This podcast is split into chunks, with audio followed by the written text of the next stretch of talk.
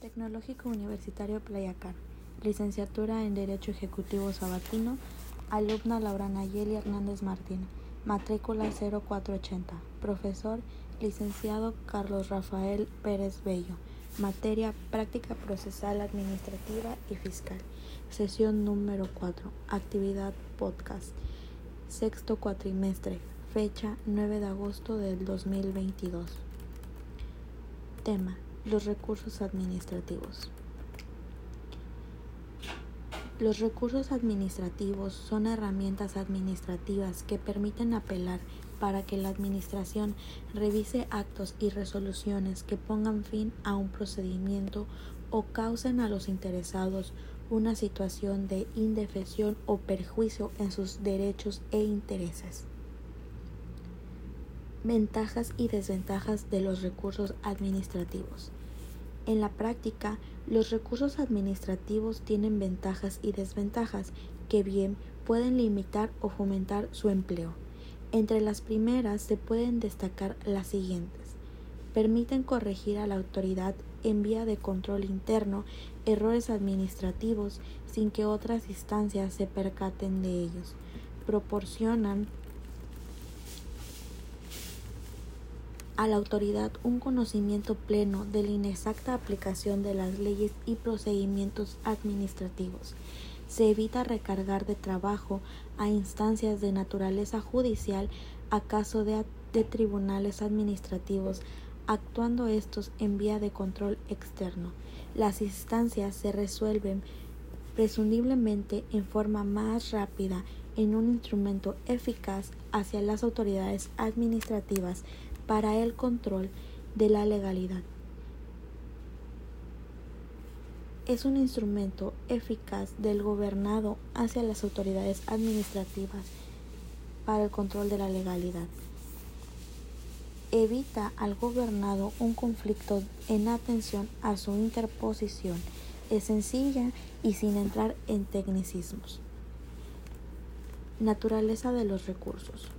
Como se ha visto, el recurso administrativo es un medio de defensa al alcance de los particulares ante la administración pública, en la que el conflicto deberá dirimir más cuestiones o situaciones de hecho que derecho, libre de todo tecnicismo como discuten previamente dos particulares antes de acudir a un juicio a resolver su controversia.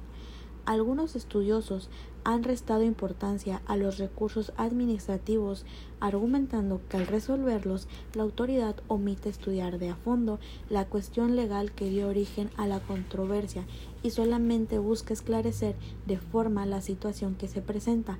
Aunado a ello, sostienen que los recursos administrativos resultan poco significativos, ya que en la actualidad la mayoría de ellos son considerados por la legislación como medios de defensa optativos, lo cual trae como resultado que se permita realizar correcciones en cuanto a la formulación de agravios formulados en el recurso, posteriormente y en una instancia jurisdiccional por lo tanto, acorde a lo argumentado por diversos doctrinarios, los gobernados tendrán mayores incentivos a promover directamente el juicio contencioso administrativo, directamente el órgano jurisdiccional, sin antes acudir al recurso administrativo.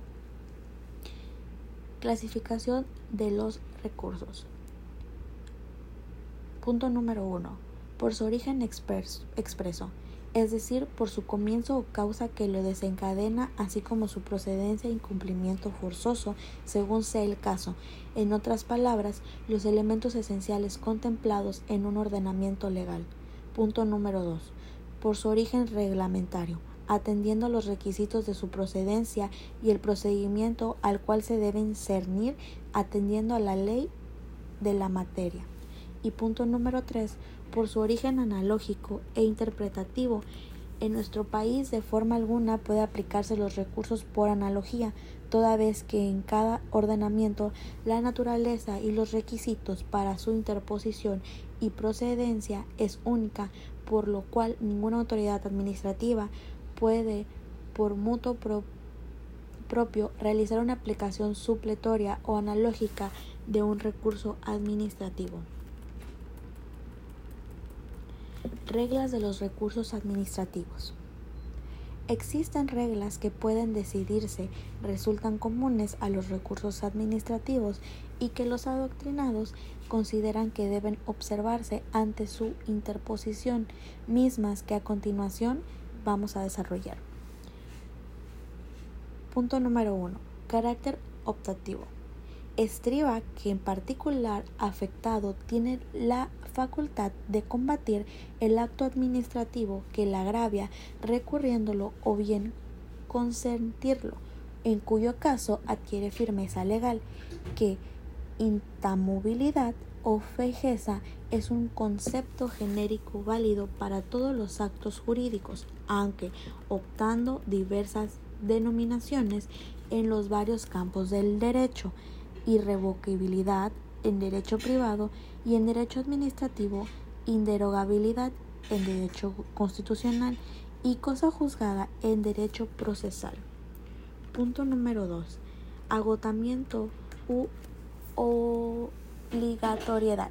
Significa que un recurso debe promoverse contra el acto de la administración que afecte los legítimos intereses del gobernado en primer término antes de intentar una demanda ante un tribunal administrativo o iniciar un juicio de garantías, aunque sobre este particular debe aclararse que en varias leyes del orden, del orden administrativo, mas no en todas, se establece que el particular afectado con una resolución administrativa puede optar por reclamarla entre el procedimiento administrativo o el procedimiento judicial, como acontece en la ley aduanera en el párrafo segundo del artículo 203.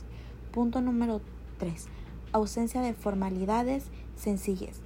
Este consiste en que el escrito de interposición de un recurso no debe limitarse con requisitos o tecnicismos exagerados que lo conviertan en una especie de laberinto o trampa, ni reducirse a las fórmulas sacramentales. Punto número 4. La legabilidad. Para que exista la posibilidad de plantear un recurso administrativo, deberá éste estar contemplado en la ley. En efecto, los recursos administrativos deben establecerse en una norma jurídica misma que debe ser designados marcando los casos de procedencia, sustanción, forma de resolverse y alcance del fallo respectivo.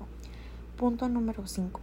Función de control en un función de control. En un Estado de Derecho se presupone que las autoridades de todo tipo deben actuar dentro de la legalidad, situación que no permite acontece a pesar de un acto o resolución administrativa, es decir, formalmente válido gozando una presunción de legalidad el propio legislador, formalmente válido, gozando de una presunción de legalidad, creó un recurso administrativo a través del cual se combaten todas aquellas determinaciones en que la autoridad extralimita en sus funciones, lo cual puede corregirse mediante la interposición, administración y resolución del recurso correspondiente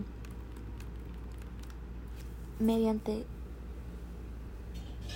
Mediante esto tiene la finalidad de servir de control de legalidad de las actualizaciones de dichas autoridades. Ley Federal del Procedimiento Administrativo. La presente ley es de orden público y tiene como objeto proveer lo necesario para el ámbito federal, garantizando el derecho de acceso a la información pública en posesión de cualquier autoridad, entidad órgano y organismo de los poderes legislativo, ejecutivo y judicial, de órganos autónomos, partidos políticos, fideicomisos y fondos públicos, así como cualquier persona física, moral o sindicato que reciba y ejerza recursos públicos federales o realice actos de autoridad en los tiempos previstos por la Constitución Política de los Estados Unidos Mexicanos y la Ley de Transparencia a Acceso de la Información Pública. Los objetivos de la presente ley son, punto número uno, proveer lo necesario para que todo solicitante pueda tener acceso a la información mediante procedimientos sencillos y expeditos. Punto número 2. Transparentar la gestión pública mediante la difusión de la información oportuna, verificable e inteligente e inteligible, relevante e integral. Punto número 3 Favorecer la rendición de cuentas a los ciudadanos de manera que puedan valorar el desempeño de los sujetos obligados. Punto número 4. Regular los medios de impugnación que compete resolver instituto. Punto número 5. Fortalecer el escrutinio ciudadano sobre las actividades sustantivas de los sujetos obligados. Punto número 6 consolidar la apertura de las instituciones del Estado mexicano mediante iniciativas del gobierno que mejoren la gestión pública a través de la difusión de la información en formatos abiertos y accesibles, así como la participación efectiva de la sociedad en la atención de los mismos. Punto número 7. Proporcionar la participación ciudadana en la toma de decisiones públicas a fin de contribuir a la consolidación de la democracia y punto número 8, promover y fomentar la cultura de la transparencia y acceso a la información pública.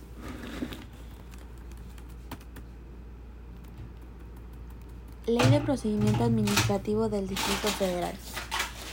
Las disposiciones de la presente ley son de orden e intereses públicos y tiene por objeto regular los actos y procedimientos de la Administración Pública de la Ciudad de México en caso de la administración pública paraestatal, solo será aplicable la, la presente ley cuando se trate de actos de autoridad provenientes del organismo descentralizados que afecten la esfera jurídica de los particulares. Quedan excluidos la aplicación de la ley y actos de procedimiento administrativo relacionados con las materias de carácter financiero fiscal en lo relativo a la actuación del Ministerio Público en ejercicio de sus funciones constitucionales legales, seguridad pública, electoral, participación ciudadana del notariado, así como la justicia cívica en la Ciudad de México las actualizaciones de la Secretaría de la Contraloría General en lo relativo y la determinación de responsabilidades de servidores públicos y de la Comisión de Derechos Humanos de la Ciudad de México en cuanto a las quejas que conozca y recomendaciones que formule en relación a los créditos fiscales, no se excluye la aplicación de leyes que esta ley lo relativo a las multas administrativas derivadas a las infracciones por violaciones a las disposiciones en orden administrativo local. Recurso de revocación.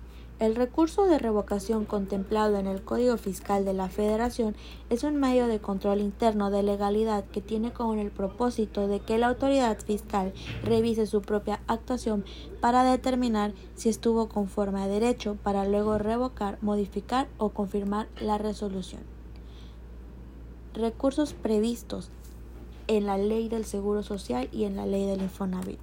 El recurso de informe inconformidad regulado en la ley del Seguro Social es un medio de defensa de revisión jerárquica mediante el cual se puede defender a los trabajadores o patrones por actos definitivos emitidos por el Instituto Mexicano del Seguro Social IMSS con lo que no estén de acuerdo. Como conclusión, podemos decir que el recurso administrativo es un instrumento de defensa eficaz al alcance de los particulares para impugnar ante la administración pública los actos y resoluciones. Por ella dictados en perjuicio de los propios particulares, el recurso administrativo es el instrumento jurídico con el que cuentan los gobernados para ejercer control de la legalidad sobre los actos de la Administración que permite el restablecimiento de la legalidad. Si ha sufrido el gobernado alguna alteración en su esfera jurídica y que la verdadera importancia del recurso administrativo radica en que normalmente la ley establece que es improcedente acudir ante los órganos jurisdiccionales si en el orden administrativo existe algún medio de defensa que permita al gobernado obtener la anulación del acto administrativo ilegal el recurso administrativo tiene como ventajas constituirse como un instrumento que brinda a la autoridad la oportunidad de corregir errores en el procedimiento administrativo y la exacta aplicación de las leyes, así como poder llegar a una instancia superior. Atendiendo a su naturaleza, el recurso administrativo es un instrumento jurídico de defensa de los intereses del gobernado ante la propia autoridad administrativa, por lo que no es litigo o una instancia jurisdiccional. Los recursos administrativos son instrumentos jurídicos revisores de los actos afectuados por la Administración Pública para corregir la inexacta aplicación e interpretación de la ley. Muchas gracias.